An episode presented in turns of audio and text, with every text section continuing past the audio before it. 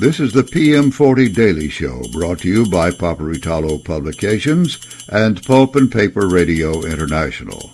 And now stand by for today's PM40 update.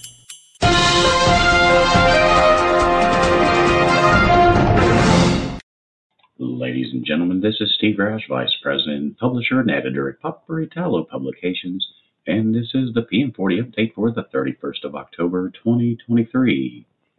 The PM40 closed up again for the second consecutive trading day at 47.05, up 21 points from the previous close. We'll be back to take a look at the day's top winners and losers right after these messages. Did you know that the high density extruder ram press from Sebright Products and Bright Technologies will outperform screw presses? Customer experiences show that the HD extruder, when used for dewatering coarse rejects and waste materials, delivers consistent superior results while only consuming about 20% of the annual maintenance costs. The folks at Sebright would love to help you improve your waste handling operations. Call 800 253 0532 for details or check them out at www.sebrightproducts.com. This is Jim Thompson with Paperitalo Publications. I want to introduce a new sponsor which we are really excited to have on board. The Norexeco Exchange is a regulated marketplace exchange for pulp and paper futures contracts.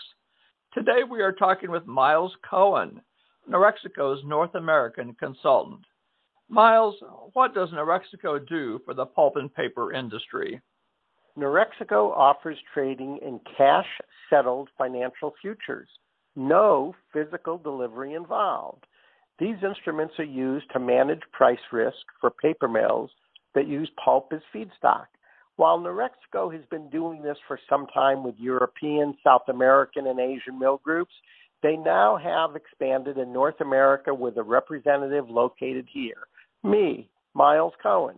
Reach me at 803 807 8923. That's 803 807 8923 or visit Norexeco at norexeco.com.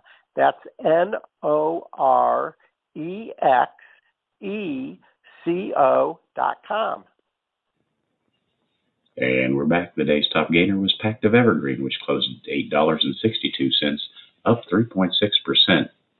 Cascades also gained, closing up 3.3% at $8.09. Other winners were Graphic Packaging, Glatfelter, and IT Tech Packaging. The biggest decliner for the day was Clearwater Paper, closing at $33.81. That's down 3.4%. Canfor Corporation also lost, closing down 2.4% at $10.20. Other decliners were Rayonier Advanced Materials, Quad Graphics, and UPM.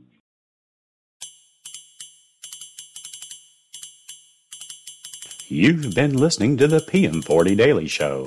This PM40 update has been provided only as a courtesy to our listeners.